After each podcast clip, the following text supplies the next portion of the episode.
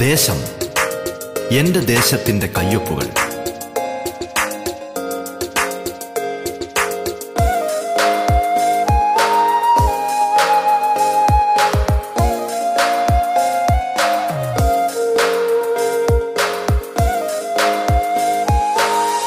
നമസ്കാരം പ്രിയ ശ്രോതാക്കളെ. ദേശത്തിലേക്ക് സ്വാഗതം. പതിനഞ്ചാം നിയമസഭയിലെ ജനപ്രതിനിധികൾ അതിഥികളായി എത്തുന്ന പ്രത്യേക പരിപാടിയാണ് ദേശം. കേരളത്തിലെ നൂറ്റി നാൽപ്പത് നിയോജക മണ്ഡലങ്ങളിലൂടെ അതിന്റെ വൈവിധ്യങ്ങളിലൂടെ ജനകീയ വിഷയങ്ങളിലൂടെ വികസന പദ്ധതികളിലൂടെ സാംസ്കാരിക ചിത്രങ്ങളിലൂടെ എന്നുവേണ്ട എല്ലാ തലത്തിലുമുള്ള സമഗ്രമായ ഒരു യാത്രയാണ് ദേശം കൊണ്ട് അർത്ഥമാക്കുന്നത്.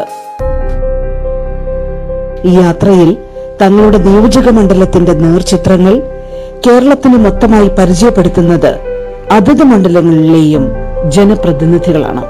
ഒരു നാട് വിശ്വാസപൂർവം ചുമതലകൾ ചുമതലകളേൽപ്പിച്ചവർ നാടിനായുള്ള സ്വപ്നങ്ങളും കാഴ്ചപ്പാടുകളും പങ്കുവയ്ക്കുന്നിടമാണിത്. നിങ്ങൾക്കൊപ്പം ഞാൻ ധന്യലക്ഷ്മി. ദേശത്തിൽ ഇത്തവണ അതിഥിയാകുന്നത് രാഷ്ട്രീയത്തിൽ കന്നിമത്സരത്തിനിറങ്ങുകയും വിജയം വരിക്കുകയും ചെയ്ത അരൂരിന്റെ ജനപ്രതിനിധി ശ്രീമതി ദലീമയാണ്. ഗായികയായ ദലീമയുടെ രാഷ്ട്രീയവും രാഷ്ട്രീയ കാഴ്ചപ്പാടുകളും മനുഷ്യ സ്നേഹത്തെ അധീകരിച്ചുള്ളതാണ്. ബഹുമാനപ്പെട്ട Aroor M L A Shrimati ദലീമയുമൊത്തുള്ള ദേശത്തിന്റെ ഈ അധ്യായത്തിലേക്ക് ഏവർക്കും സ്വാഗതം.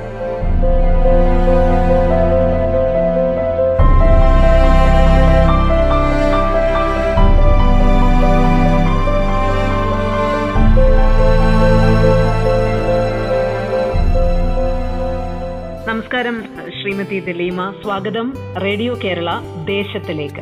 നമസ്കാരം.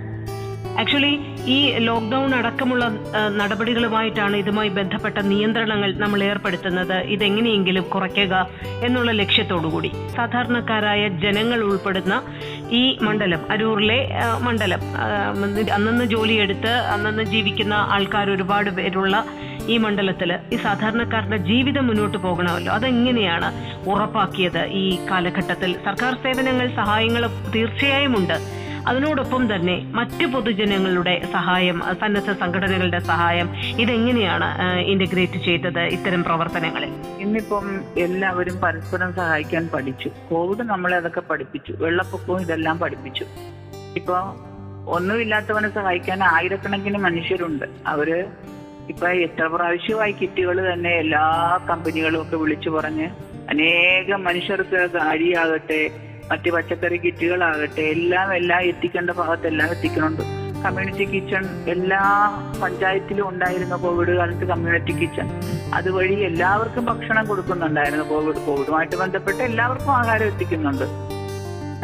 ഈ കിറ്റുകളും കൊടുക്കുന്നുണ്ട്. ആവശ്യത്തിന് കിറ്റുകളാണ് വേണ്ടവർക്ക് ഭക്ഷണം തന്നെ വെച്ച് കഴിക്കാവുന്നവർക്ക് അത് കൊടുക്കുന്നുണ്ട്. ഇനി ഇതുകൂടാതെ കുട്ടികൾക്കാണെങ്കിലും ഇപ്പൊ മൊബൈൽ സൗകര്യങ്ങൾ അതുമായിട്ട് ഇപ്പൊ ഞാൻ തന്നെ ഒരു പത്തുനൂറ് മൊബൈൽ കൊടുക്കും ഉടനെ തന്നെ. ഇപ്പൊ പലർക്കും കൊടുത്തു കഴിഞ്ഞ് കുറച്ചൊക്കെ കൊടുത്തിട്ടുണ്ട്. അത് കൂടാതെ കുട്ടികൾക്ക് പഠിക്കാനുള്ള സംവിധാനങ്ങളിലെ മൊബൈലും കാര്യങ്ങളുമായിട്ട് അതും നമ്മൾ എത്തിക്കുന്നുണ്ട്. അങ്ങനെ എല്ലാ വിഭാഗത്തിലോട്ടും എല്ലാവരുടെയും കണ്ണു തുറപ്പിക്കുവാനായിട്ട് നമ്മുടെ കോവിഡ് കാലം നമുക്ക് സാധിച്ചു എന്നുള്ളതാണ്. കാരണം എല്ലാവരും തിരിച്ചറിഞ്ഞു.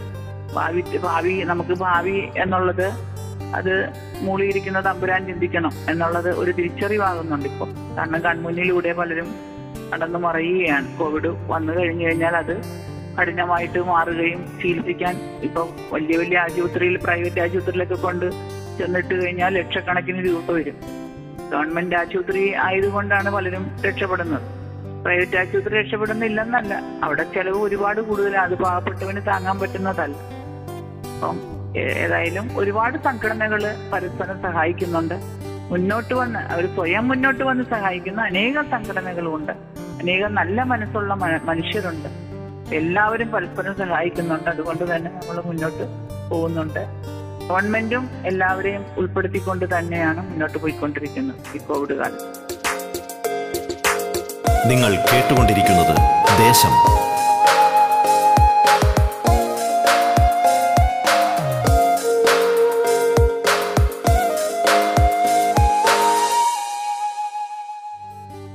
ഒരു വനിതയാണ് ജനപ്രതിനിധി. അപ്പം മാത്രമല്ല രാഷ്ട്രീയ കാഴ്ചപ്പാടും തീർത്തും വിഭിന്നമായ ഒരു രീതിയിലാണ് എം എൽ എ ചിന്തിക്കുന്നത്.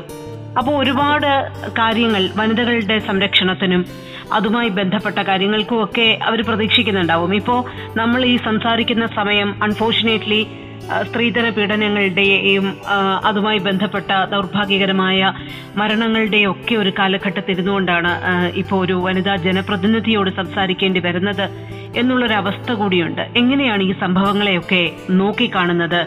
വ്യക്തി എന്നുള്ള നിലയിൽ ജനപ്രതിനിധി എന്നുള്ള നിലയിൽ? സ്ത്രീ എന്നുള്ള കാര്യത്തിൽ ഈ കൊച്ചു കേരളം വളരെ പുറകോട്ട് പുറകിലാണെന്നാണ് എന്ന് വെച്ചാൽ സംസ്ഥാന സർക്കാരല്ല. നമ്മുടെ മനുഷ്യര് പൊതുവെ മനുഷ്യരുടെ ചിന്താഗതികളിൽ സർക്കാർക്ക് ഒരുപാട് കാഴ്ചപ്പാടുണ്ട്. അതുകൊണ്ട് തന്നെ സ്ത്രീകളെ ഈ ഈ ഇലക്ഷനും സ്ത്രീകൾ ഒരുപാട് പേര് വന്ന് മത്സരിച്ച് വിജയിച്ചു. പക്ഷെ മനുഷ്യന്റെ കാഴ്ചപ്പാടിൽ പൊതുവെ സ്ത്രീ എന്ന് പറഞ്ഞാൽ ഇങ്ങനെ ഈ എന്താ പറയുക ഇങ്ങനെ ദുരിതപ്പെടേണ്ടവളാണെന്നുള്ളതാണ് ധരിച്ചു വെച്ചിരിക്കുന്നത്. അവൾക്ക് അവളുടേതായ ചിന്താഗതികളും ഞാനേ ഞാൻ പല രാജ്യങ്ങളിലും ഈ പാട്ട് പാട്ട് പാടാനായിട്ട് പോയിട്ടുണ്ട്. ഞാൻ ഓർക്കാറുണ്ട് ഒരു ചെറിയ ഒരു വസ്ത്രം ഇട്ടുണ്ട് ഒരു കഴുത്തം പോലത്തെ വസ്ത്രം ഇട്ടുണ്ട്. ആ രാജ്യത്തിലുള്ള സ്ത്രീകൾ പന്ത്രണ്ട് മണിയെന്നില്ല ഒരു മണിയെന്നില്ല രണ്ട് മണിയെന്നില്ല മൂന്ന് മണിയെന്നില്ല ഫ്രീ ആയിട്ട് ഒറ്റയ്ക്ക് ആ രാജ്യത്ത് എല്ലായിടത്തും സഞ്ചരിക്കാം. അവരവിടെ ഫ്രീഡം അവർക്ക് വലിയ ഫ്രീഡം ഉണ്ട് ഇവിടെ നമ്മളെ പത്ത് അഞ്ചാറ് മീറ്റർ നീളമുള്ള ഒരു സാരിയും ചുറ്റി പുറത്തിറക്കിയിട്ട് ഈ സാരിയോടുകൂടെ നമ്മളെ പീഡിപ്പിക്കാൻ ശ്രമിക്കുന്നവർ ഇവിടെ ഉണ്ട് മനസ്സിലായോ? എന്തും ആയിക്കോട്ടെ നമ്മളുടെ കണ്ണുകളും നമ്മളുടെ സ്ത്രീയെ സ്ത്രീയെ നോക്കിക്കാണുന്ന വേറൊരു കാഴ്ച. നല്ല മനുഷ്യർ ഉണ്ട ഇല്ലെന്നല്ല വളരെ നല്ല മനുഷ്യരുണ്ട്.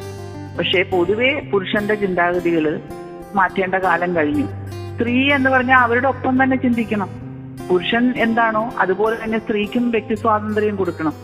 അങ്ങനെ കൊടുത്താൽ മാത്രമേ നമ്മുടെ നാട് നന്നാകുകയുള്ളൂ. അങ്ങനെ ഇത് ഇവിടെ നമ്മൾ പറതയിട്ട് നടന്നാൽ പറ്റുമോ ഒരു സ്ത്രീക്ക് എവിടെയെങ്കിലും ഒറ്റയ്ക്ക് നിൽക്കാനായിട്ട്.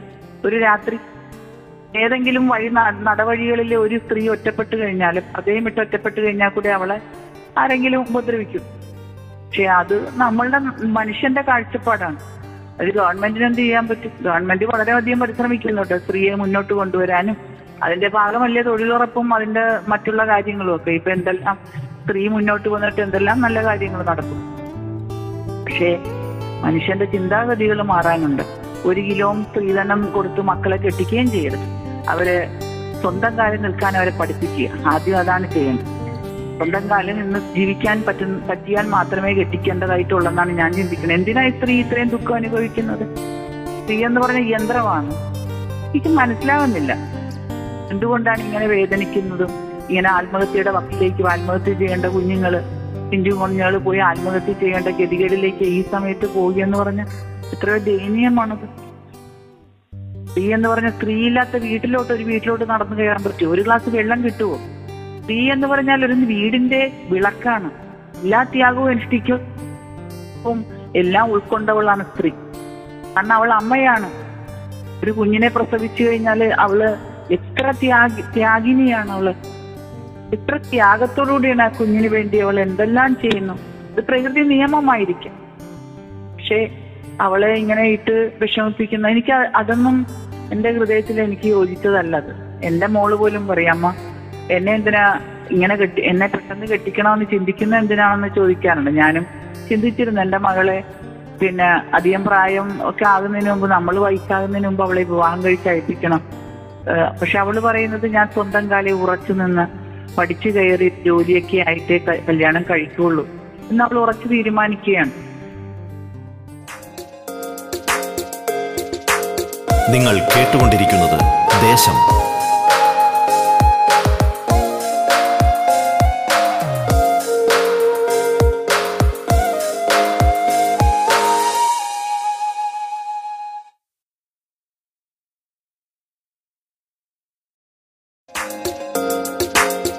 ദേശം തുടരുന്നു.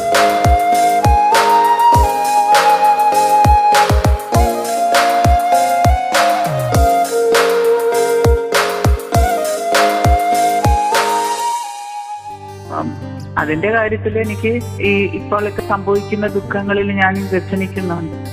ആത്മഹത്യ ചെയ്തു. അത് നൂറ് പവന്റെ സ്വർണവും ഒക്കെ കൊടുത്ത് എന്താ പറയുക കാറും ഒക്കെ കൊടുത്തു വിട്ട് ആ ഒരു കുഞ്ഞ് പോയി ആത്മഹത്യ ചെയ്തെന്ന് പറഞ്ഞൊന്ന് ആലോചിച്ച്. ഒരിക്കലും സ്ത്രീധനമൊന്നും കൊടുക്കരുത്. സ്ത്രീധനം വേണ്ട. ആ നിലപാടും വേണ്ട. നമ്മളെ ഇത് നമ്മൾ സാധാരണക്കാരെ സംബന്ധിച്ചിടത്തോളം ഇത് ഒറ്റയ്ക്ക് പറയുക എന്ന് പറയുന്നത് വലിയ ബുദ്ധിമുട്ടേറിയ കാര്യമാണ്. നമ്മൾ പറഞ്ഞാൽ തന്നെ അതിനൊരു സാമൂഹിക സപ്പോർട്ട് എത്ര കണ്ട് കിട്ടും എന്നുള്ളത് ആ റിയാലിറ്റി ഒരുപക്ഷെ മനസ്സിലാക്കുന്ന ഒരു വ്യക്തി തന്നെയായിരിക്കും അങ്ങ് എന്ന് നമുക്കെല്ലാവർക്കും അറിയാവുന്ന കാര്യമാണ്. ഇപ്പൊ എം എൽ എ ആണ്. അങ്ങയുടെ വാക്കുകൾക്ക് കൂടുതൽ ഒരുപക്ഷെ സ്വാധീനം ചെലുത്താൻ കഴിയുന്ന ഒരു പൊസിഷനിലിരിക്കുന്ന ഒരു വ്യക്തിയാണ്. ഒരുപക്ഷെ നമ്മുടെ ഈ സന്ദേശം നേരെ എത്തേണ്ടത് ചെറുപ്പക്കാരിലേക്കാണ് അവരുടെ ആർജവമുള്ള നിലപാടുകളിലേക്കാണ്. അങ്ങനെ അവരെ അത്തരമൊരു നിലപാട് എടുക്കാൻ പ്രേരിപ്പിക്കുന്ന വിധത്തിലുള്ള എന്തെങ്കിലും പദ്ധതികൾ ബോധവാന്മാരാക്കുന്നതുമായി ബന്ധപ്പെട്ട എന്തെങ്കിലും ഒരു നടപടികൾ അതിനെക്കുറിച്ച് ചിന്തിച്ചിട്ടുണ്ടോ എപ്പോഴെങ്കിലും? ഈ ഈ കുട്ടികളെ ഒരു സന്നദ്ധ സേവന പ്രവർത്തനങ്ങൾക്കായി ഇത്തരം പ്രവർത്തനങ്ങൾ നടക്കുന്നുണ്ടെങ്കിൽ അത് തടയുവാൻ അല്ലെങ്കിൽ ഒരു ബോധവൽക്കരണം സന്ദേശവുമായി ഇത്തരം ചെറുപ്പക്കാരുടെ ഒരു ഊർജത്തെ പ്രയോജനപ്പെടുത്താൻ എപ്പോഴെങ്കിലും തോന്നിയിട്ടുണ്ടോ? തീർച്ചയായിട്ടും. ചെറുപ്പക്കാര് എന്ന് പറഞ്ഞാൽ നല്ലൊരു പ്രായമാണ്. കൊച്ചുങ്ങളുടെ പ്രായം എന്ന് പറയും. ഈ കഞ്ചാവ് മയക്കുമരുന്നോ ഇതിനൊക്കെ അടിമപ്പെട്ടാൽ മാത്രമേ അവർ കൊളരാത്തവരായി തീരുകയുള്ളൂ. അല്ലെങ്കിൽ കൊച്ചു പിള്ളേരെന്ന് പറഞ്ഞാൽ അവർ നിഷ്കളങ്കരാണ്.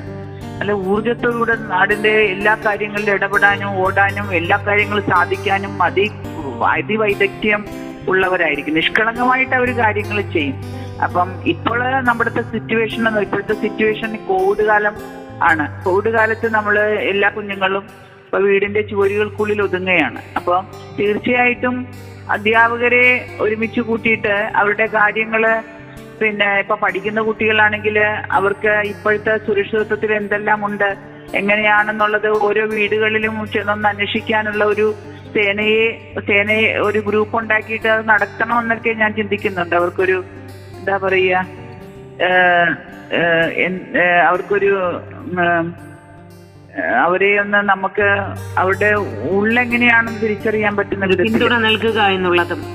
ഒരു പിന്തുണ അവർക്ക് നൽകാൻ പറ്റിയ വിധത്തിൽ അവരുടെ കാര്യങ്ങളെല്ലാം അറിഞ്ഞ് ഈ സ്ത്രീ ഇപ്പൊ കൊച്ചുപിള്ളേര് പത്താം ക്ലാസ്സിലൊക്കെ പഠിക്കുന്ന പ്ലസ് ടു പ്ലസ് വൺ ഒക്കെ അവരുടെ മാനസികാവസ്ഥ എങ്ങനെയാണെന്നുള്ളത്. അതിനെ അറിയാനായിട്ട് ഞാനത് അധ്യാപകരുമായിട്ട് ഇന്ന് ചർച്ച ചെയ്തിരുന്നു. ഇനി ഒരു മീറ്റിംഗ് ഉടനെ തന്നെ വിളിച്ചു കൂട്ടും. അപ്പൊ അതിനെക്കുറിച്ച് ഒരു ബോധവൽക്കരിക്കാൻ കുഞ്ഞുങ്ങളെ ഒന്ന് ബോധവൽക്കരിക്കാനായിട്ട് ഒരു ഒരു ടീമിനെ ഇറക്കണമെന്ന് ചിന്തിക്കുന്നുണ്ട്. പക്ഷെ കോവിഡ് കാലത്ത് ഇത് എത്രത്തോളം അതിന് പ്രാധാന്യം വരുമെന്നറിയില്ല. കാരണം ചില വീടുകളൊക്കെ പേടിക്കും. ഇപ്പൊ ഒന്ന് രണ്ടു പേരൊക്കെ അകത്തോട്ട് കയറി ചെല്ലുമ്പോൾ ഇപ്പൊ ഭയപ്പാടുണ്ടല്ലോ. കോവിഡുമായിട്ട് ബന്ധപ്പെട്ടു. ഒരു ശാന്തത ഉണ്ടാവുന്ന കാലഘട്ടത്തിൽ നമുക്ക് ചിന്തിക്കാവുന്ന കാര്യമാണ് ഇവരുടെ ഊർജത്തെ പ്രയോജനപ്പെടുത്തുക എന്നുള്ളത്. അങ്ങനെയല്ല? അതെ. തീർച്ചയായിട്ടും തീർച്ചയായിട്ടും. നിങ്ങൾ കേട്ടുകൊണ്ടിരിക്കുന്നത് ദേശം.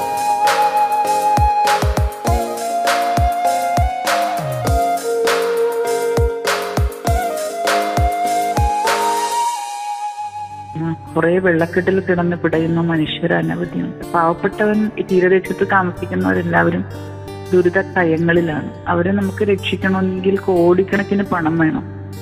നമ്മുടെ സംസ്ഥാനത്ത് തന്നെ അത്രയും പണം ഉണ്ടെങ്കിൽ ഇപ്പൊ കടൽ തീരത്ത് ജീവിക്കുന്നവരെയും നമ്മൾക്ക് കായലോരത്ത് ജീവിക്കുന്ന നമ്മുടെ മത്സ്യത്തൊഴിലാളികളടക്കം പാവപ്പെട്ടവര് അനേകം പാവപ്പെട്ടവരാണ്. നല്ല വീട് പോലും ഇല്ലാത്ത മനുഷ്യരാണ്. ഇവരെല്ലാം വെള്ളത്തിൽ കിടന്ന് പിടയുന്നവരാണ്. നമ്മൾ എപ്പോഴും ഒരു റോഡിന്റെ രണ്ട് ഇര ഇരു സൈഡിലും നിൽക്കുന്ന വലിയ വലിയ കെട്ടിടങ്ങൾ മാത്രമേ നമ്മൾ കാണുന്നുള്ളൂ.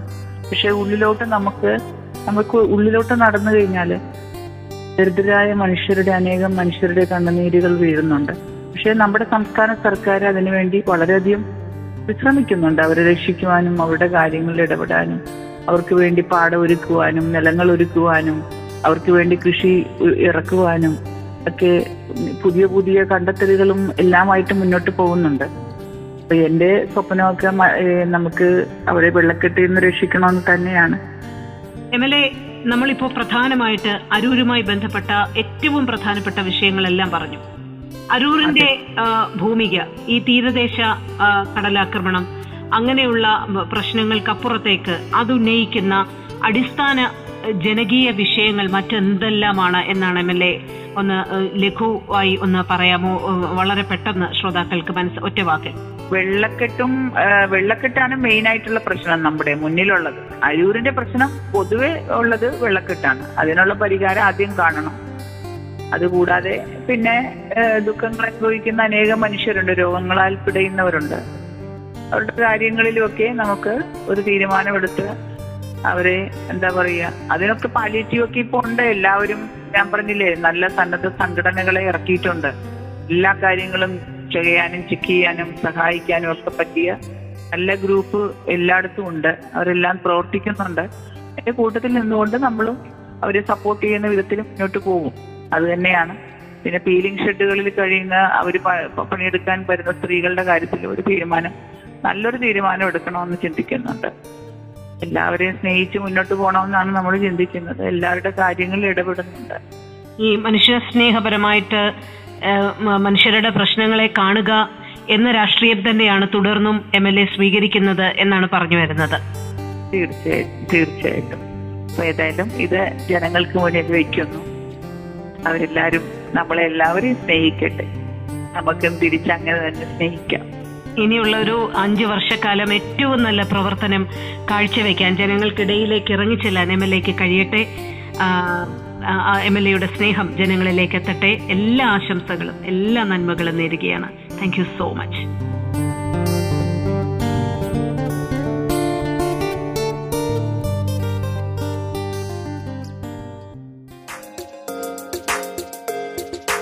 നിങ്ങൾ ഇതുവരെ കേട്ടത് ദേശം.